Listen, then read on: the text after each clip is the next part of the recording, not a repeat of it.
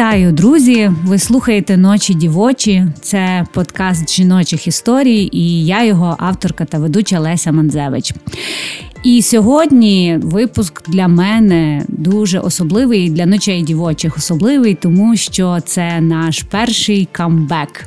Сьогоднішня наша гостя вже була в ефірі ночей дівочих. Це було напевне років п'ять тому назад.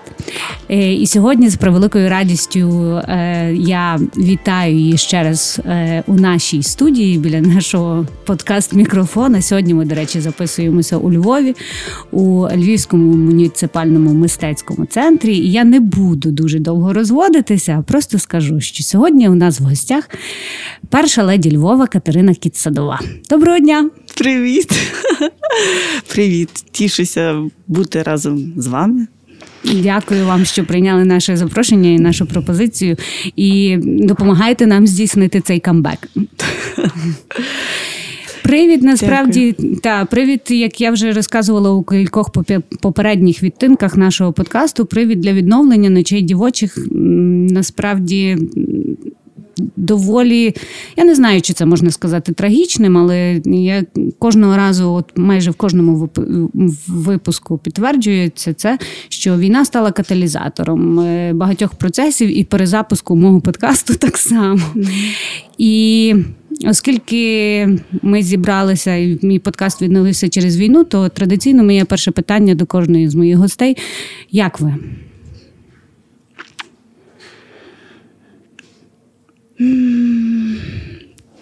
Все добре. Це таке ніби просте питання, однак комплексне. і... Та, Особливо зараз е, в Фейсбуці гуляє цей вірш, знаєш, як ти? Угу. Як ти? От як там. Як в тому вірші. Угу. Я Дуже великий сьогодні... діапазон. Можна перераховувати, напевне, з годину. Як? І цей стан може змінюватися разів 10 за день. 150. Чи за годину. Угу. Немає значення. Ці хвилі туди, сюди, сюди, туди.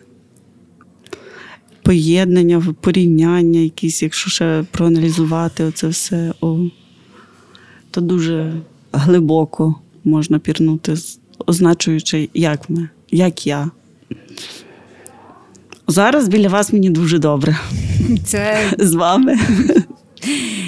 Це безкінечно приємно. Е, пані Катерино, як ви як ви пам'ятаєте перші дні війни? Тому що, очевидно, до Львова хлинули мільйони людей зі всієї України і на ваші плечі вашої родини, вашого чоловіка лягло дуже багато роботи. І ну, якщо дуже вже метафорично говорити, ці всі мільйони людських доль це теж якоюсь певною мірою відобразилося на житті вашої родини? Думаю, що це та, то так символічно, що ніби нашої родини, але це кожної родини, яка є у Львові.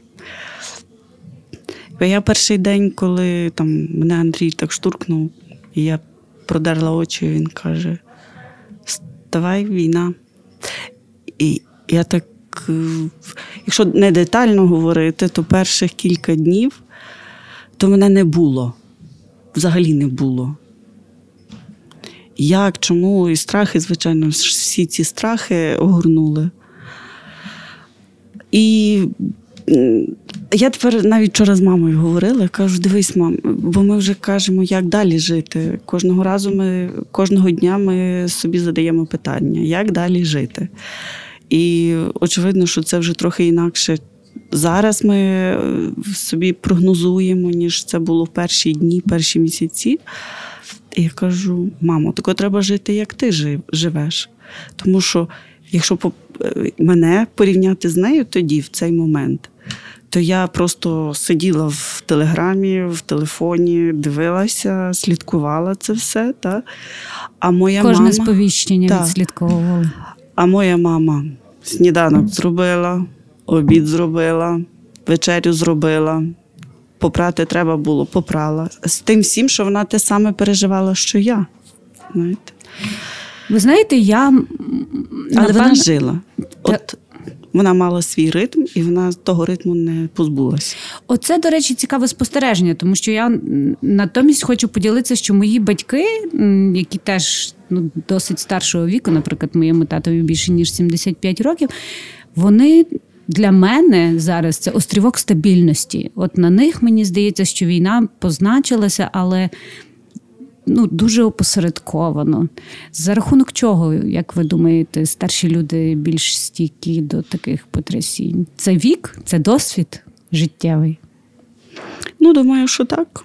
Певна якась така мудрість, яка приходить з досвідом, з віком. Ну, але я, знаєте, ще і зрілість певна. Не думаю, що це це може бути тебе натрапити ця зрілість 20 років, може 80, а може не натрапити, mm. не не трапитися з тобою таке чудо. Але ну, це та, але Знаєте, моя мама ніколи про це не не пояснює. От я ми вже там інше покоління, ми собі якось там хочемо пояснити, ми щось там читали, чуємо, е, поєднуємо це все, аналізуємо. А вона ні, вона просто живе, вона просто працює, вона виконує свою, свої обов'язки. І вона її, знаєте, нема ось цього такого. Е, непотрібного філософствування в якихось моментах. Є просте життя, яке от є. Та?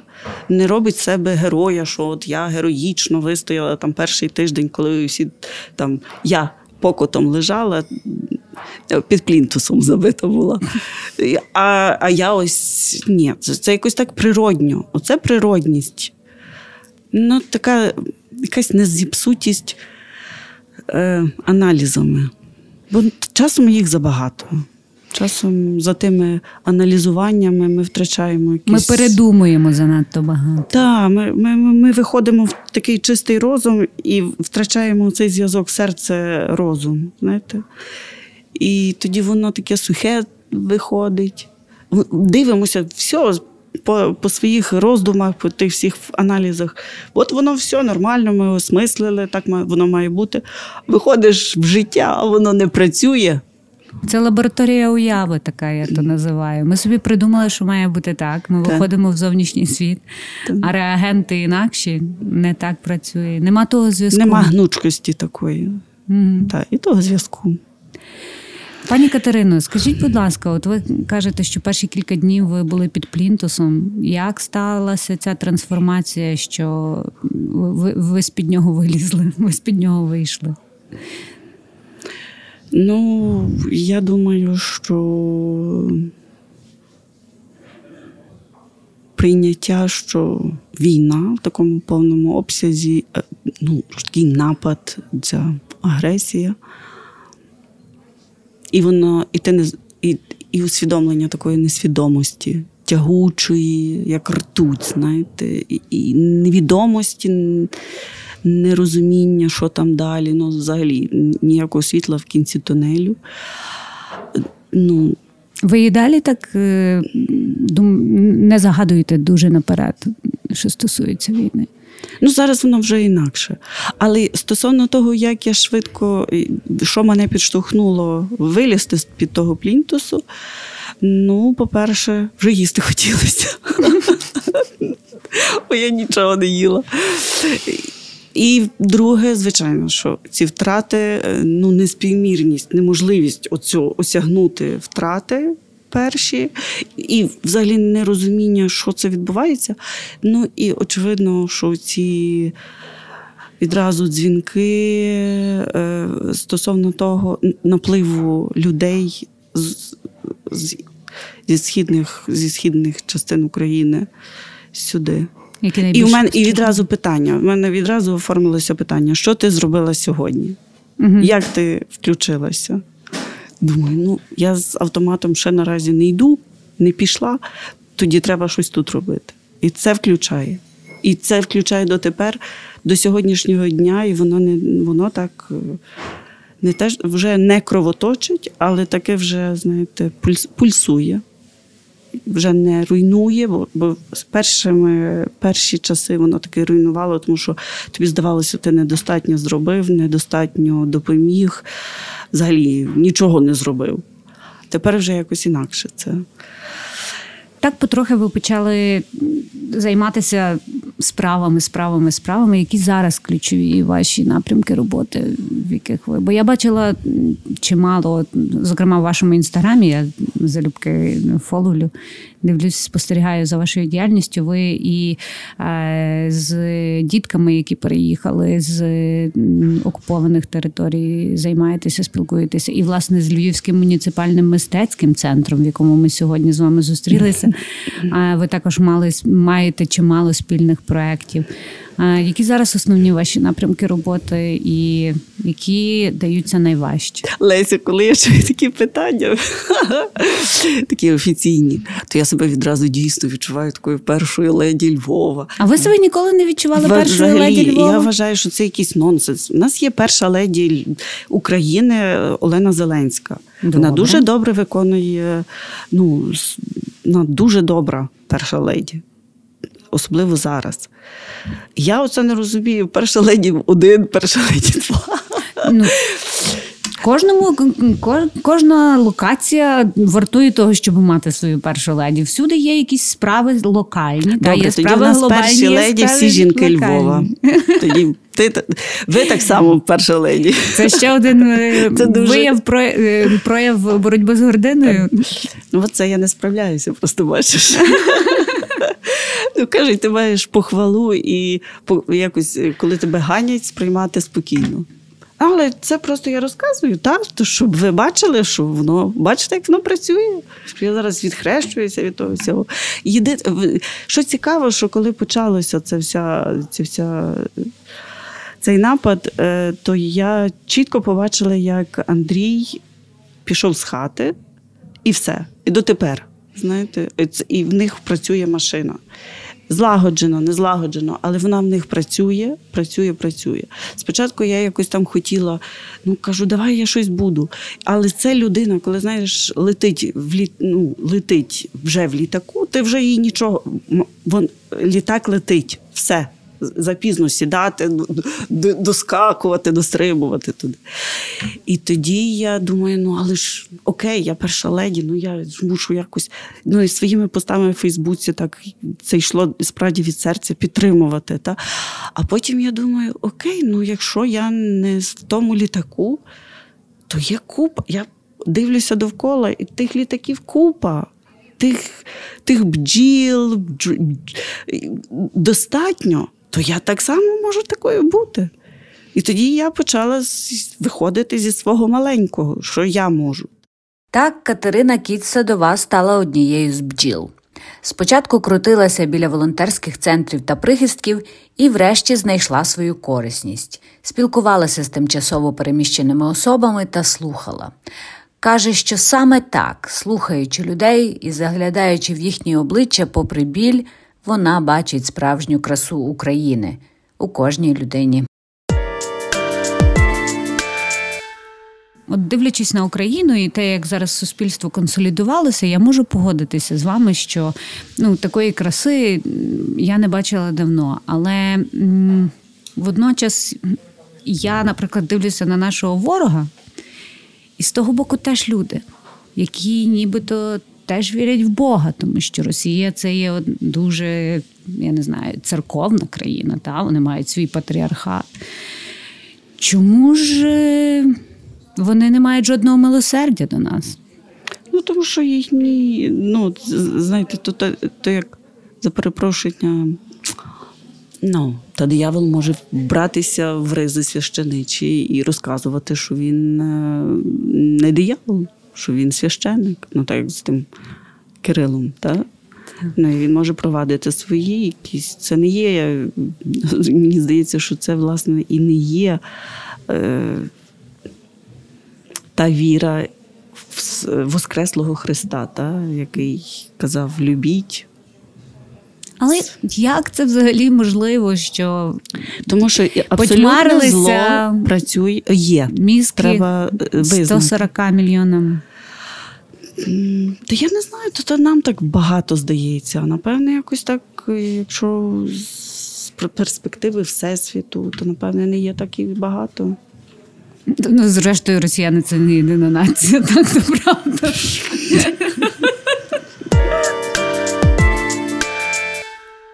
Пані Катерино, от ми якраз договорилися до негативних емоцій. Зараз дуже багато під час війни. Ми якраз переживаємо цих негативних емоцій. Ну, біль.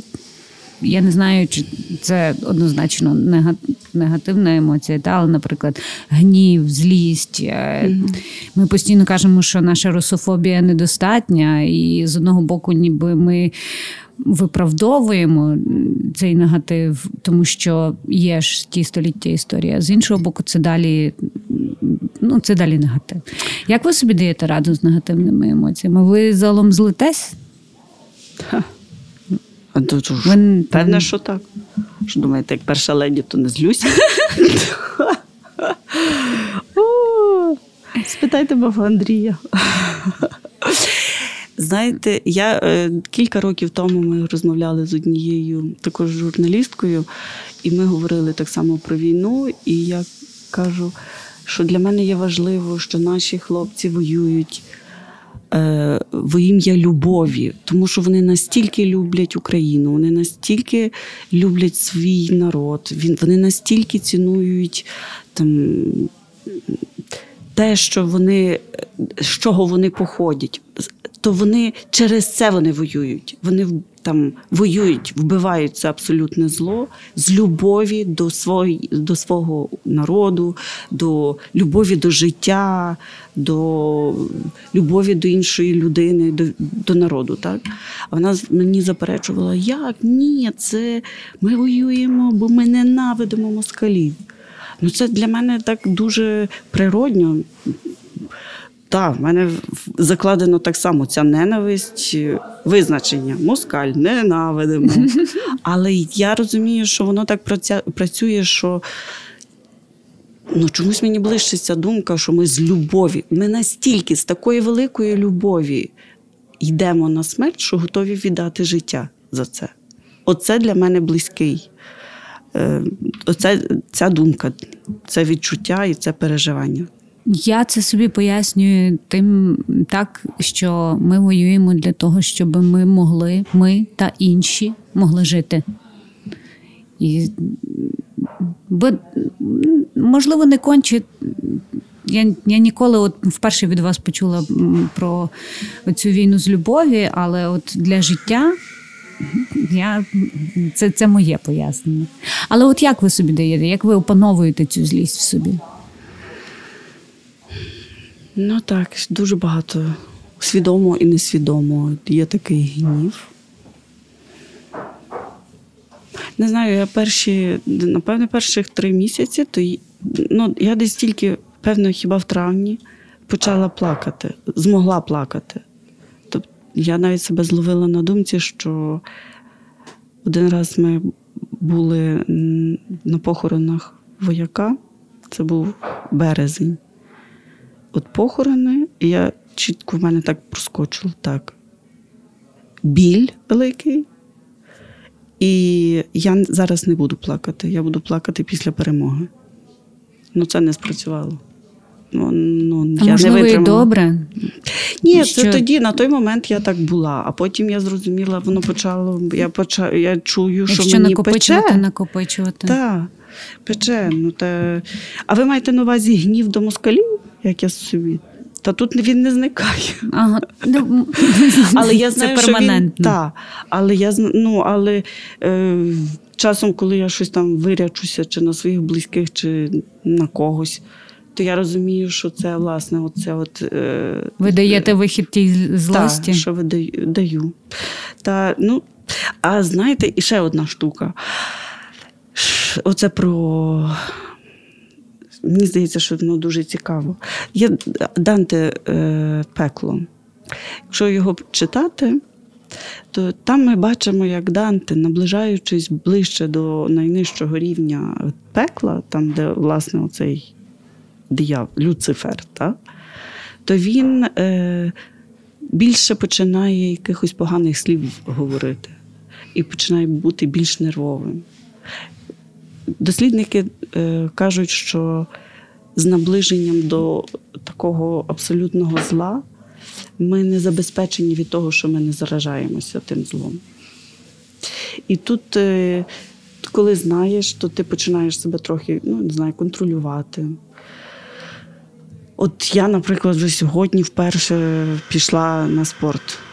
Це для мене вже вихід. Бо спочатку я просто відмовилася, але вже бачу, що ну, вже все, капець. Треба хіба лапки скласти, нічого не робити, не рухатися. Треба повертатися до своїх так. щоденних практик. Так, і от не не встидатися цього. І також не не. Бо для мене це було трохи таким: ну як я піду, а що люди скажуть, а як я так можу, війна, а я там.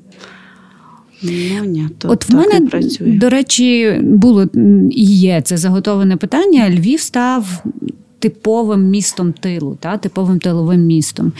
І багато хто критикує за те, що ти, коли сюди приїжджаєш, ти вже не відчуваєш війни. Всі сидять по кафе, п'ють каву, і всі вже забули про те, що там хтось воює.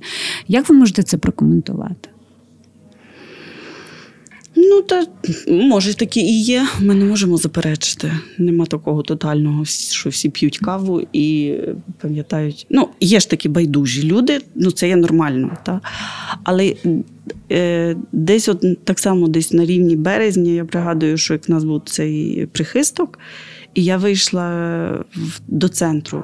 Ну, е, Лютий, кінець березня, я виходжу перший раз на площу ринок. І я не мог, я, я не могла зрозуміти, де я знаходжуся. Там біль, там такий жах. Там з тим люди привозять, розказують. А тут такі собі нормальні люди ходять, отако розслабляються. Не хотілося їх звинувачувати? Так я вже звинувачувала, я вже про це подумала, я вже звинуватила. Розумієте? А потім цофнулися, як то кажуть. Ну, а потім я на себе переклала. Ну, але ж ти так так само нормально виглядаєш, е, і і тако хтось на тебе подивиться і скаже, що о, то дивись. Ну, звідки я можу знати оцю історію та? кожної людини. Тому ти пильнуєш в першу чергу себе. І не, не узагальнювати. І не узагальнювати ні в якому разі. І не порівнювати, тому що ми не знаємо, моя коліжанка, яка там виїхала з Києва. І вона би зараз прийшлася ну тоді би прийшлася містом, та, то вона то все така прекрасна, ніяка червона помада, гарно зачесана. І ніхто би не сказав, що в неї відбулася яка трагедія, і з чим вона приїхала, і який спосіб вона продовжує жити. Так? Тому оці узагальнення, то ні, то дуже файна практика пильнувати себе. Слідуючи принципові пильнувати себе, Катерина Кіт-Садова вирішила зайнятися тим, що вміє найкраще слухати людей та поєднувати їх для добрих справ. Так вона долучилася до створення шелтеру, гуманітарної допомоги дітям, що постраждали від війни, роботи зі старшими людьми, зокрема й у планах достойний геріатричний центр. У своїх розповідях Кіт-Садова згадує з десяток імен волонтерів-спільників негучних таких самих бджіл, які роблять щоденну роботу, і підкреслює, що будь-яка допомога архіважлива. Одне з її особистих захоплень перша приватна мемарня. Каже, ніщо так не піднімає дух, як щирий сміх. Пані Катерино, ви кілька разів в розмові вже згадували про своїх подруг і одну, і другу. А у вас багато друзів? Друзів? Друзів, подруг. І чи є люди, з якими ви, наприклад, не дружите? А я так і знала, що вони будуть про це питати. Я так і знала, і я придумала. Знаєте, мене я я все. Ну, ми з Андрієм, знаєте, як перетягуємо канат. Ну, Ми так не можемо спокійно. Ну і я, звичайно, завжди ініціатор цього перетягування. І я його завжди можу дорікати в тому, що він мене не знає, що він так, е, такий тільки зациклений на якихось своїх речах. Навіть зараз я можу це допускати. Скільки ну, років ви вже в шлюбі? 20. Буде 21. Окей. То нічого не означає. Нічого. Але я от їхала сьогодні і думаю, в мене сьогодні добрий стан такий. Все-таки, напевно, найкраще, хто мене знає, най, найбільше, хто бачить мене таку справжню, це він. Він мій друг, так? Він про це не знає. Найкраще нехай не знає. Секрети у ночах дівочих. Так. То, то він мій друг. Але отак, щоб я змогла поговорити, в мене така, не знаю, в мене є одна коліжанка, друга, третя, товариш, другий. Ну, їх не є багато насправді. А чи було таке, що ну, багато хто ділиться? Ну, таких, наприклад, знаєте, але таких, яких я би обійняла і задусила з любов'ю, багато. Це чудово. А от питання ще таке: чи було з початком війни багато хто ж каже, що е, коло друзів очистилося, дехто відпав, дехто з'явився навпаки. Е, Чи переживали ви щось схоже? Напевно, в мене не було такої кількості друзів, щоб відпадали. Ну, був випадок, що я просто так мусила з'ясувати дещо для себе. Але ні, це не відпало. І тепер я бачу, що просто це знов до того питання, що ми дуже одне одного потребуємо. Ми не можемо бути однакові, ми не можемо там визначати, хто ким має бути. І ти завжди вільний обирати. Не посягати на свободу іншого. Так, так. Тобі не подобається, іди, але ти ще не звинувачуй нікого. Радій тому, що ти можеш зробити цей вибір. І що ти маєш, маєш в будь-якому випадку цей вибір. А І- от мати вибір не спілкуватися з кимось. Чи користувалися ви колись такого вибору? От знаю, що там буде та людина, і не прийду. Ну, часом проскакує. Ну, не знаю, чи в мене щось таке було спеціально. Ні. Чомусь мені завжди прикро, коли я потім починаю, е, коли я таку думку припускаю, мені після того якось такий такий присмак недобрий від, того, від такої думки. От я недавно там приїжджала моя коліжанка з. Та просто кава. Це просто кава гуде на фоні. То Львів, то кава на фоні гуде. Прошу? Схоже на пилосос. Нормально. У? Львові охайно і прибрано. Так. Нехай буде і пилосос на подкасті. Типовий тиловий Львів. Е, З, приїхала з Харкова. Якось так це дивно, що вона мені ну, передзвонила. Я завжди знаю, що вона страшенно зайнята, тому що вона з 14-го року волонтерка, вона знає це все від А до Я, і тим більше, що вона цим займається, там купує зброю одним словом. Це така класна жінка. І вона мені передзвонила і так, та я кажу, а що ти хотіла щось, Таня? Вона каже: Та нічого не хотіла, хотіла просто поговорити з тобою. Так. Я думаю, фу, класно, що вона на мене має час. І я летіла на крилах, та їй так щось говорить і там бадає. То очевидно, що вона той момент мала такої. Я усвідомила, наскільки важливо все-таки час від часу зустрічатися і по-людськи говорити. А ну, наскільки важливими є стосунки, а не люди як інструменти. Знаєш, це, це, це, це нам дала оце пережити.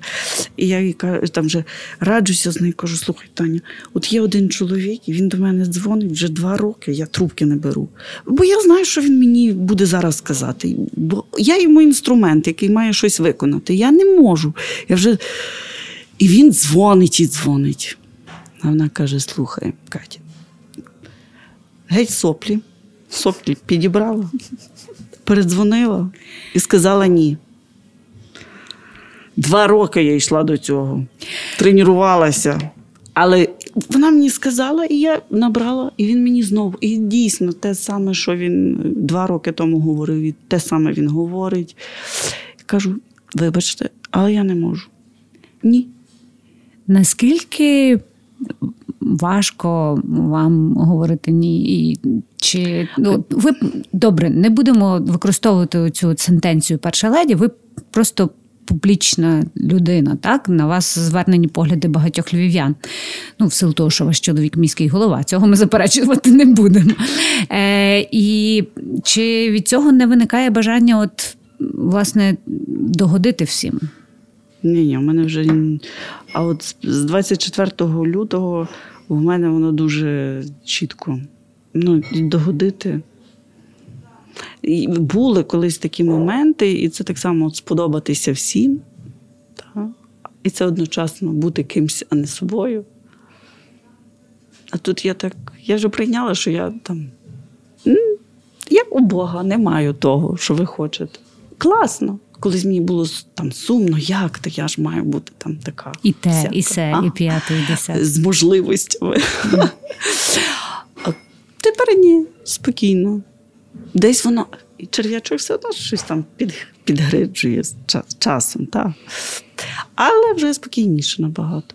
І я, знаєте, ще що? Я, я, я спокійніше почала розривати розривати якісь такі е, зав'язки, е, ну, ці от шнурки, які мене тримають. Наприклад, мене могли там. Е, я допомагала одному хлопцеві, він там збирав на машину, і я в інстаграмі виклала це відео. Бо я знаю, хто він. Він дуже класна людина, і я знаю, що він воює, знаю його маму. І я, типу, я розумію, що мені включаюся. І, так, я включаюся. І тут мені пишуть, що як мільйонерка могла би всі машини викупити за свої мільйони. Я так підходжу до мами і кажу: мамо, якщо я його пошлю, як ти думаєш, це буде дуже некультурно? А мама каже: Та ясно, що пошли. Що ти? Я послала. І і що що цікавіше, що людина тоді якось так чік і закрила ротика, щось там ще проговорила і пішла. Тобто, часом ти е, з людиною спілкуєшся, е, забуваєш, що ти там з повагою з якоюсь, хочеш бути більш культурною, там не образити, не ще щось, а вона просто цього не чує. Її локатори не сприймають ці знаки що вона недоречно говорить, що вона ну, безпідставно звинувачує. І просто треба сказати людською мовою на її рівні. І тоді вона це розуміє. Промалювати рамки. Так. Тут так, тут ні. Так. А тут просто. Два рази вже послала. І я з собою задоволена. Пані Катерино, маю питання.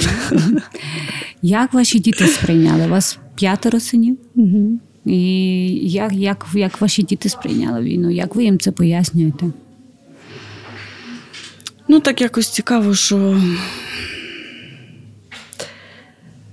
Я розумію, що багато хто вже вже старші вони тінейджери. Так, так? 20, скільки? 18, 20 вже і не тінейджери. Так, так, так. Старші вже усвідомлюють, а молодшим як? Чи всім треба пояснювати просто на Ні, різних не всім рівнях? треба пояснювати, хоча часом мені хочеться, бо я вже наслухаєшся, що вже як психологічна підтримка, психологічна підтримка. Думаю, боже, я з дітьми своїми нічого не балакаю про це. Але е, от в мене Антоній 10 років, та? там на початках Андрій каже, може би ти виїхала. Кажу, привіт. Куди? Ні. Ну, Він так, знаєш, він так може би, ну, бадає. Це було е, так, він каже: ну, зрозумів, ясно. Ну, а що з дітьми? Я кажу, ну що з дітьми? Ну, а як вони поїдуть? Ну і Антоній. Антоній, ну що, як ти? Ні, я не їду нікуди. Я маю хвастатися потім, що я нікуди не їхав. Натомість наш Йосиф, якому 13 років, він зовсім інакше це сприйняв. Звичайно, при кожній там сигналі тривоги. Ми спочатку ж я от не розуміла, що там я я шугала своїх дітей, бо якась тривога. Ніч темінь приходила, ти закривала вікна, виключала світло. Вони вже з мене з мене сварилися зі мною. Але я казала, так, так. Я ж не могла, я ще тоді не знала, що це вони хіба якби літаками летіли, та, то це важливо. А так, Щоб то... світло вимкнути. Так, так. Е, ну, я трохи наганяла їм страху. Та? Ну, Антоній якось це пережив нормально, спокійно. А от Йосиф він не хотів взагалі нічого чути. В перші там тижні то я таки трохи навіть матюкалася і от так цитувала дуже сильно про воєнний корабль. А Йосиф кожного разу він так. Е, Мамо, чого ти так робиш? Чого ти матюкаєшся? Мені це не подобається. Кажу, а ми з Антонієм в такому ражі, знаєш, як ти? Що? Ти проти України? Ви якісь ненормальні. Можна просто без цього говорити, але без цього всього. Давай, баба, не будемо дивитися стільки телевізорів новини. І одним словом, е, то він не не виходив. Ну, Тобто він замкнувся, і я зрозуміла, що його треба якось переселити в інший простір, щоб бо для нього це проблема була. А йо, Антоній. А з часом ви... відійшов трі, трішки, чи він на таких позиціях осібних залишається і дотепер?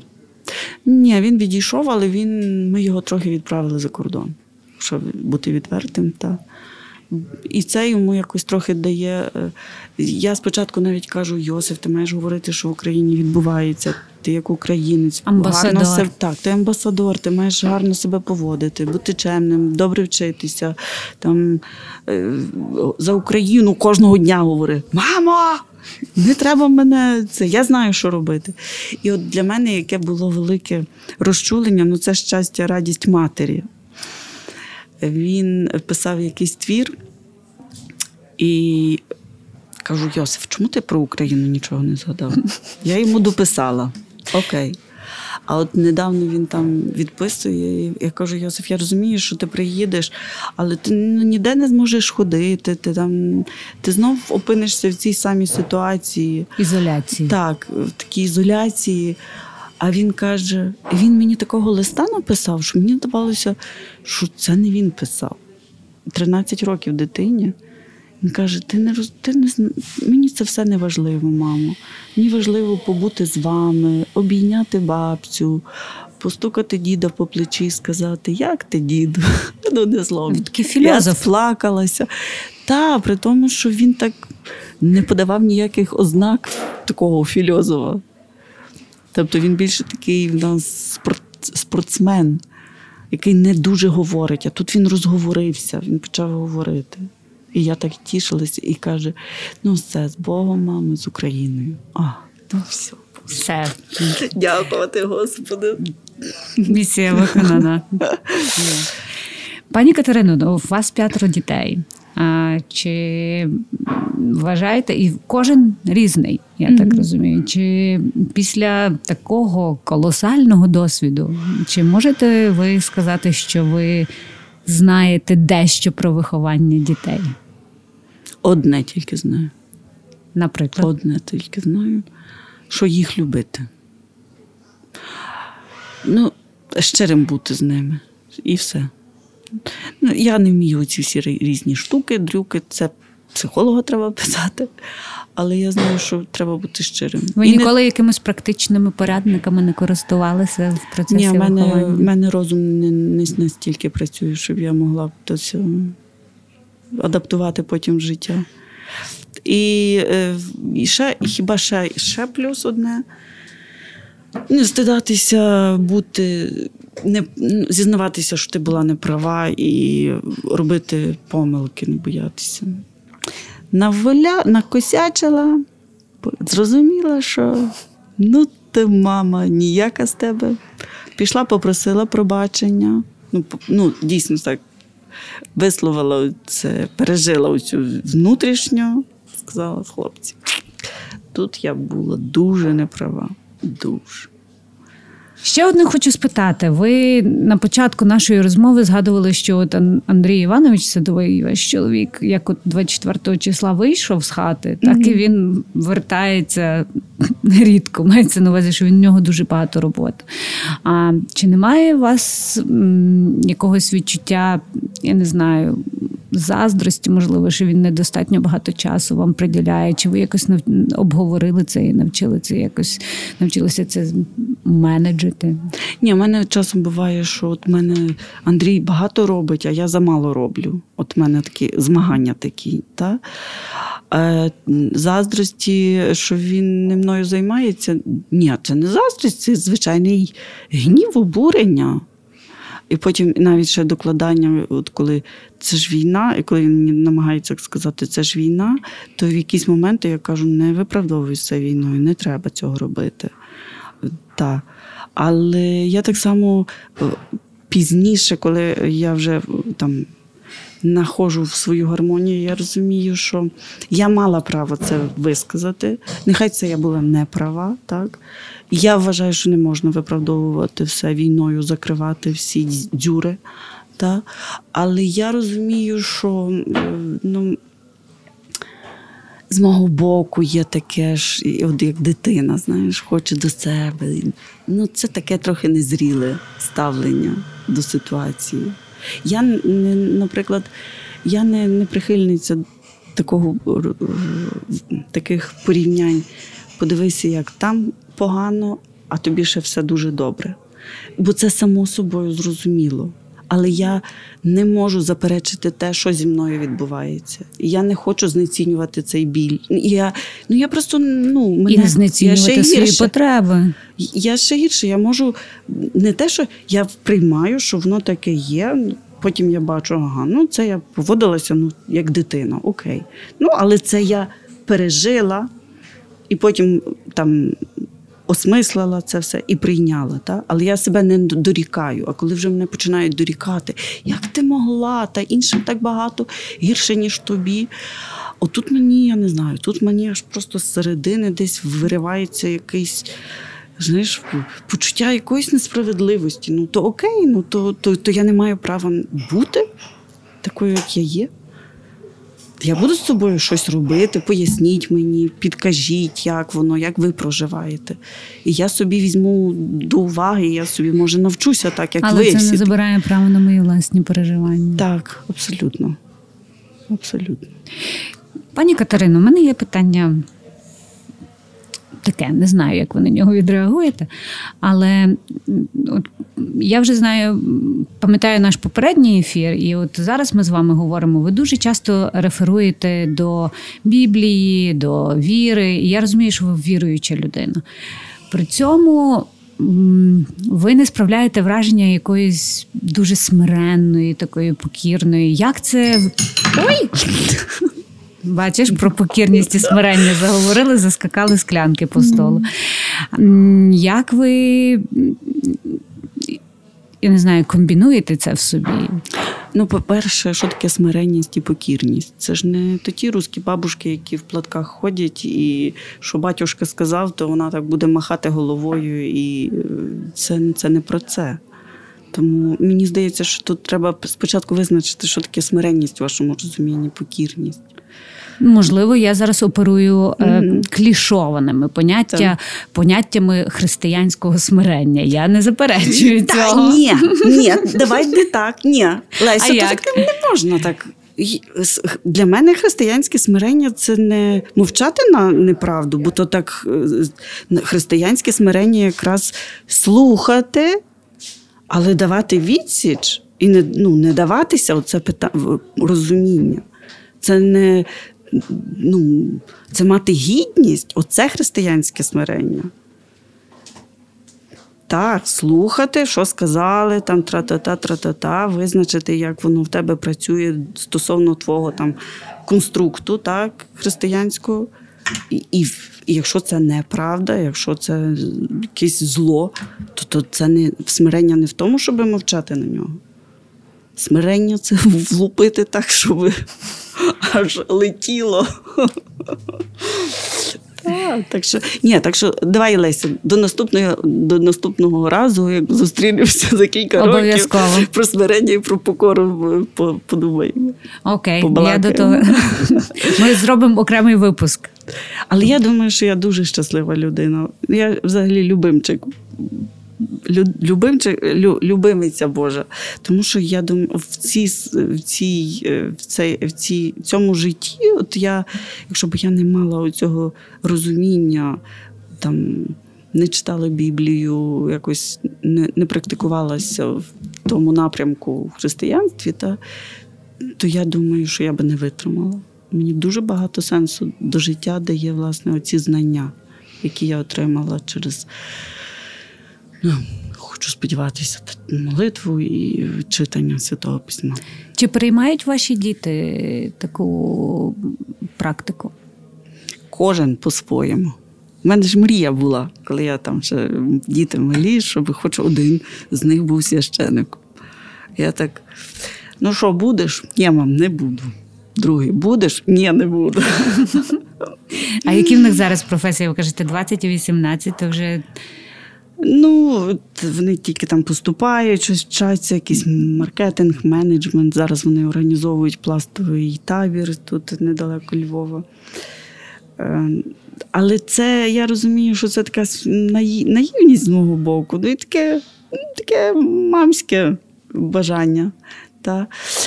Але, от, наприклад, Йосиф потрапив якраз в середовище, де вони щодня е, ходять на молитву. Та?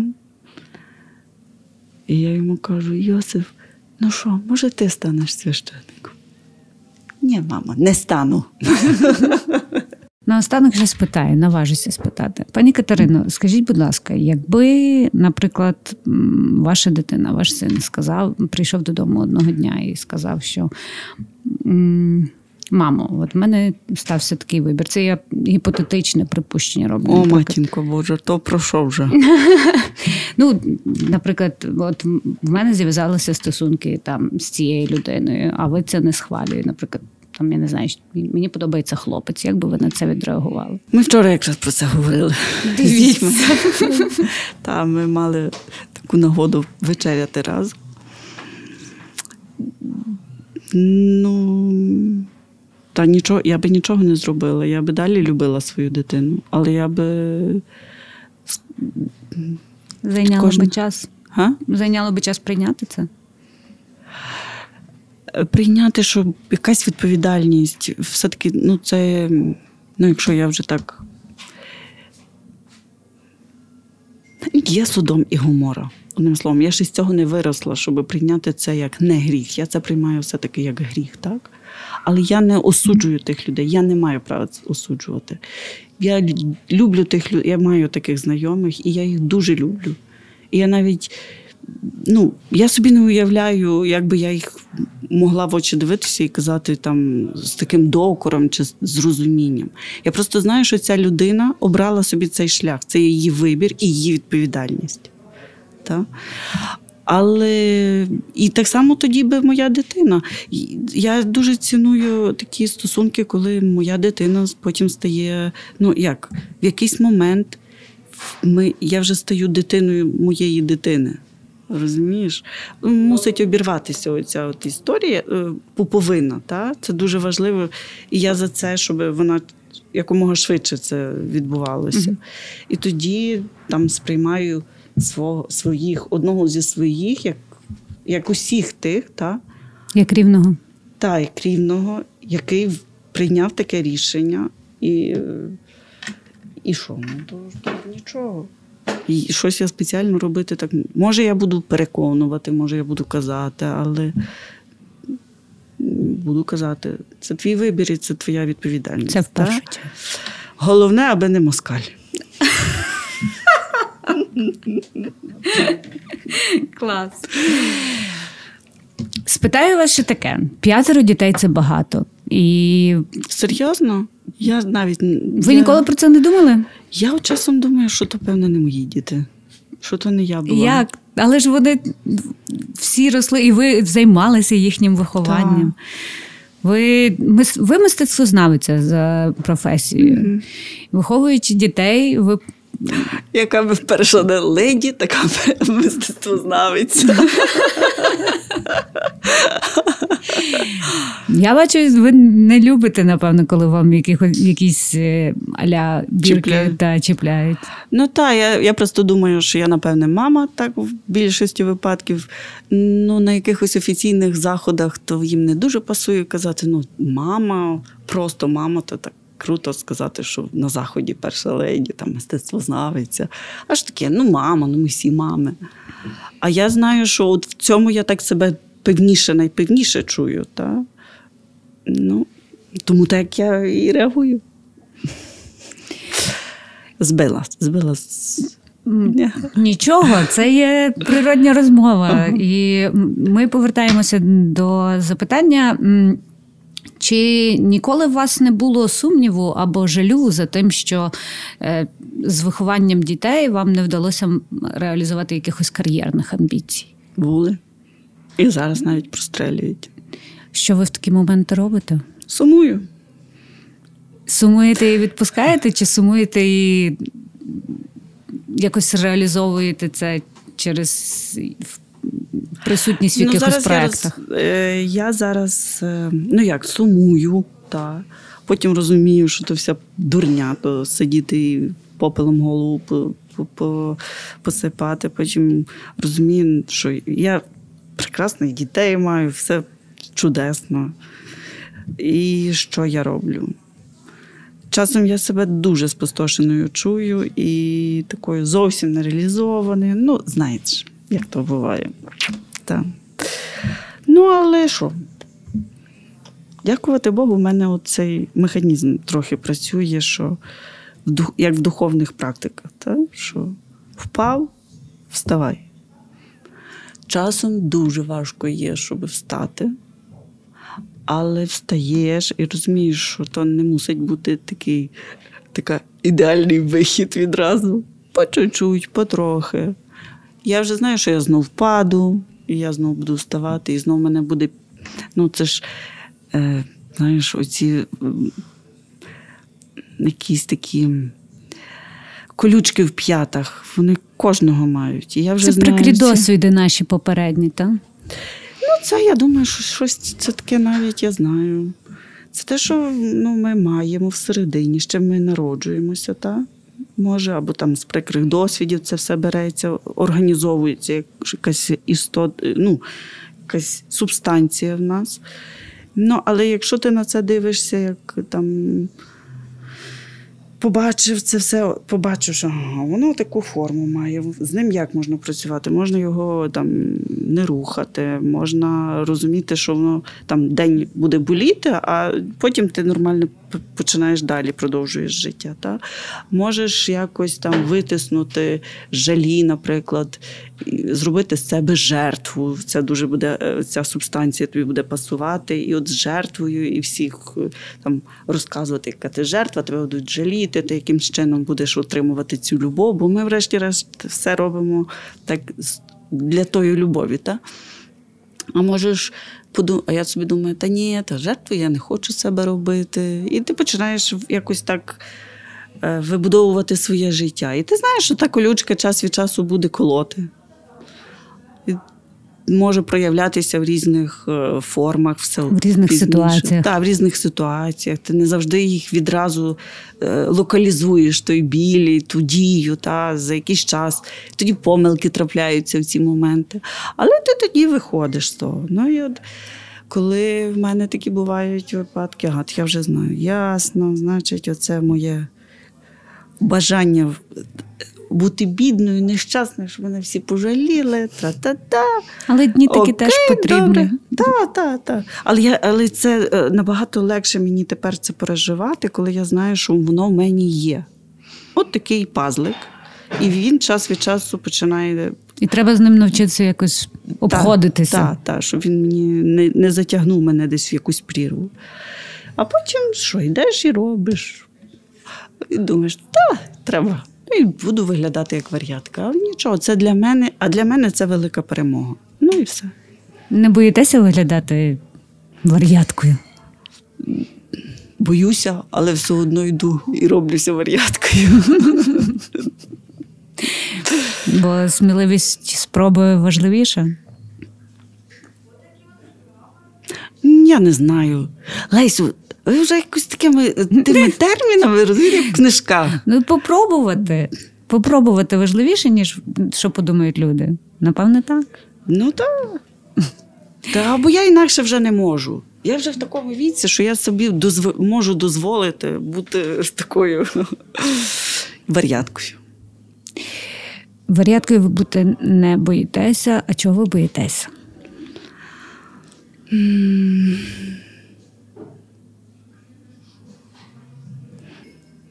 Та й багато страхів насправді. Але я точно знаю, що то треба з ними працювати, ну, не даватися їм. За дітей боюся, за чоловіка боюся, за країну боюся, за людей боюся. Та воно часом ну, бувають такі темні дні, що просто капець, який безпросвітна тьма. Але ну, то дякувати Богу знову ж таки, що вже якийсь життєвий шлях я пройшла, і мені може трошки простіше, ніж як коли була в 20 років, 30, там, там початок 40-х своїх. Та? Коли я могла повірити, що дійсно ця безпросвітна тьма, вона все. Може поглинути. Та, я могла в неї там повірити. Та? Ну, Тепер в мене є така, я не знаю, є щось таке, що я точно знаю, що ні.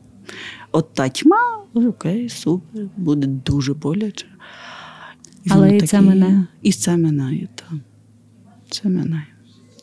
І я сподіваюся. Там. Я сьогодні була на зустрічі е, одній, е, організовували в Патріаршому домі, така пані Мирослава з істориком е, Ярославом Грицаком. Знаємо, любимо, слухаємо, читаємо. Та прекрасний. Ну я знала, я я слухала його так само не раз. Його підкасти якраз недавно переслуховувала. І я знаю, що він такий чоловік, який просто валить таку правду і не не церемониться. І, та. Дуже впевнено, методично і рівним тоном. таким. Це те саме, що мій Андрій. Ти ніколи не почуєш такої солодкої брехні. Завжди кажу, Андрій, міг би щось якось делікатніше це сказати. Ну, не я ж жінка, дівчинка, мені можна було. Але я розумію, але я йому вдячна, що він саме так робить, бо мені це краще десь там. В суті своїй, а не от в емоційному плані. І сьогодні так само цей пан Ярослав. Як почав розказувати цю правду, і думаю, отаке би встала і отак би задусила його. Але але це це, це лише неймовірний. Та, та ясна річ. Я з ним потім говорила і казала йому це. Та. Як він відреагував, до речі. Та він нормально Каже, живе. а що я можу зробити? Так, він якраз так визначив, що є бути цинічним оптимістом краще, ніж наївним песимістом. Таке. Але правда, вона, яка би вона гірка не була там, що яка би вона не була тяжка і нестерпна, вона все одно вона є корисна. Вона набагато краща. Ще таке питання. Я от його випробовую на різних mm-hmm. героїнях. Чи був у вас досвід еволюції е, розуміння того, що я українка? Ну, тобто, ви народилися і виросли у Львові. Та? Ми всі ростемо з тим усвідомленням, що ми українці і ніхто інший. Але е, з дитинства це просто ми сприймаємо це як даність. Тепер це ми сприймаємо як гордість. Можливо, були такі моменти в житті, дні, коли ми грішили, що ми це вважали за покарання або що. Яка у вас, можливо, є історія про це, якщо є? В мене була, є така історія. Я, От мене, от знаєте, ми дуже можемо мати великі комплекси меншовартості. Колись ось Юрій Шевельов писав, що це один з таких е, моментів, який, який властивий українцям, комплекс меншовартості, такий провінціалізм. Так? Ми mm. зараз говоримо про те, що він був насаджений якраз от з колоніалізмом. Так, так. Та. Вже з чого він насаджений, але часом буває. Та? та. Навіть... Однозначно. всюди. Але з іншого боку, є комплекс е, там, завищ... переоцінка себе. Та? У мене якось це все спокійно, рівно, мені здається. Ну, Дякувати Богові, що в мене я я виходила з того, що я вже українка, з усіх боків українка, так, і ну, можливо, якби я на Сході народилася України, то би інакше було. А я вже мала те, що мала, і мені якось не треба було зрушувати в собі і щось переосмислювати. Але, от, власне, останніми часами прийшло інше таке інше розуміння. Що я не просто українка, от українка Західної України. Я відчула оцей масштаб України. І кожного дня цей досвід проживання масштабу України великої і отих мільйонів людей, які є. І це таке круте відчуття. Ну, Я сподіваюся, що це не перевищена оцінка, що це оце. Якийсь комплекс вартості все одно існував. Можливо, ми таким чином вперше усвідомлюємо власний розмір і свою потугу кожного дня. Ну там, Бо ми проходимо зараз е, Сєвєродонецьк, так, Святогірськ, Слов'янськ, Краматорськ, оці всі Луганськ, Миколаїв, Херсон. Торецьк чи Торецьк, вони правильно кажуть. Так, і ти і ти ще бачив тих людей, які з лиман. О. І це, і то воно таке на фізичному рівні відбувається. Такий вау! Ну, та ясно. А ще скільки от, от я би не хотіла так, щоб це пафосно звучало. Проявів людяності, такої справжньої, таких справжніх чеснот людських, там, мужності, там, поваги одне до одного, підтримки, готовності е, віддавати своє життя за це. Виявляєте, який це ресурс, яка це потуга? Добре, що ми бачимо ці приклади зараз. Це те, що може рухати, і особисто мене, наприклад, рухає вперед. Так. Пані Катерино, наостанок питаю всіх, що би ви собі зараз побажали? Ми не займаємося роздачею порад, ми не кажемо, як правильно, але бажання загадувати можемо. Ну, одне бажання на всіх Рахується? Рахується, але можна одне бажання на всіх і одне індивідуальне. Добре. Ну, я просто впевнена в перемозі України. Так що... Але просто щоб це сталося швидше. Таке може бути бажання. Е, щоб ми гідно витримали це цей правда. марафон. Це Щоб ми гідно витримали цей марафон. Довго, коротко, не має значення. Щоб ми мали сили фізичні, здоров'я, щоб ми, ми мали, і щоб ми мали е, таку віру тверду, надію непохитну і купа, багатезна любові. Щоб вона залила Чудове буквально бажання. цим і зцілила. Залила і зцілила. Так а собі індивідуально? Собі індивідуально. Щоб я трохи себе відділяла від тих думок, які хмарами часом проганяють наді мною. Бо то не я ті думки. А вони вперто якісь навіть часом їм дається переконувати, що цю всю фігню, яку вони несуть в собі, це це саме я. Зараз якраз дякувати Богу той момент, коли я розумію, що ні. Чудово. Нехай нехай не ваші думки оминають вас стороною. Дякую вам за цю неймовірну душевну і щиру розмову. Дякую вам за відвертість. І я дуже захоплююся вами і вашою сміливістю, і вашою я не знаю, резистентністю до якихось кліше, ярликів і тому подібних речей. А це дуже надихає. Е, дякую, дякую, Олесю. Тому що це часом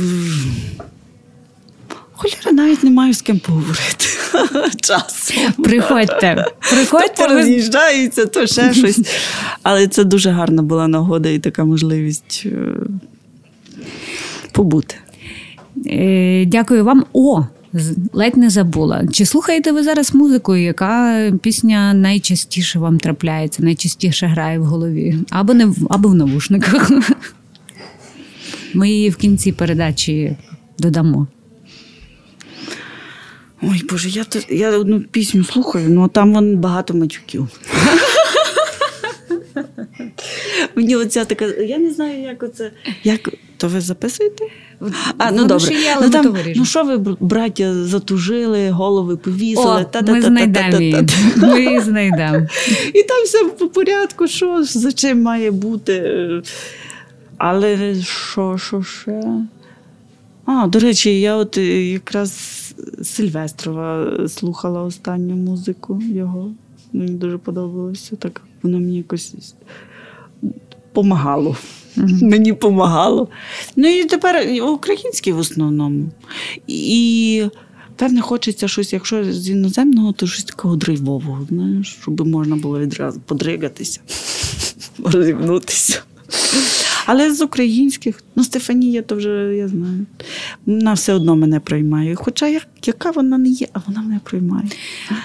То добре. То такі, мені здається, що це такі, знаєте, символічні якісь такі зарубини, навіть в музичному в шоу-бізнесі, які є, які, ну не знаю, як разом нас багато було, як пливакаче було. А, А, знаєш, Стефанія це теж якісь А знаєш, що я собі ще подумала, от я недавно її почула, і я так вже побачила, як то справді колись там перші тижні, місяці ми, нам здавалося все як один день. Мгм.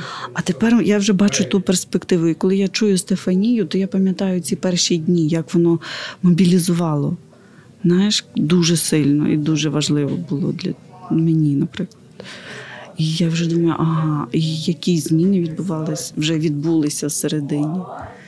Як ти вже себе готуєш до І ми це, наступного це шляху? ніби такі саундтреки нашого життя, Мгм. якщо так У мене Антоній такий, що він же ж якийсь ютуб канал веде, знаєш. І, е, цей, е, оцю от штуку йому подарували. Ну, маленьку таку. Петличку. Уявляєте?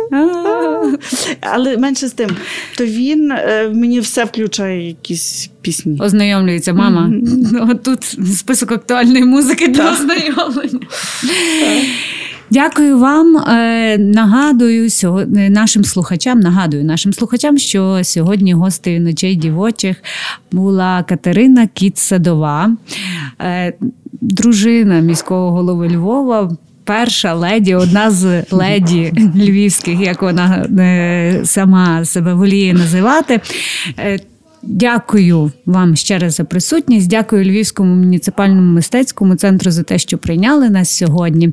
Е, Дякую освітньому центру справ людини, який є партнером цього подкасту, і Антону Ткачуку, який сьогодні це записував, а також зрежисерував сьогоднішній наш випуск. Стежте за нами у е, соцмережах на платформах усіх доступних. І почуємося знову. Це були ночі дівочі. Я називаюся Олеся Манзевич. І все, кінець. Па-па. Живемо далі, слава Україні! Живемо далі. Героям слава!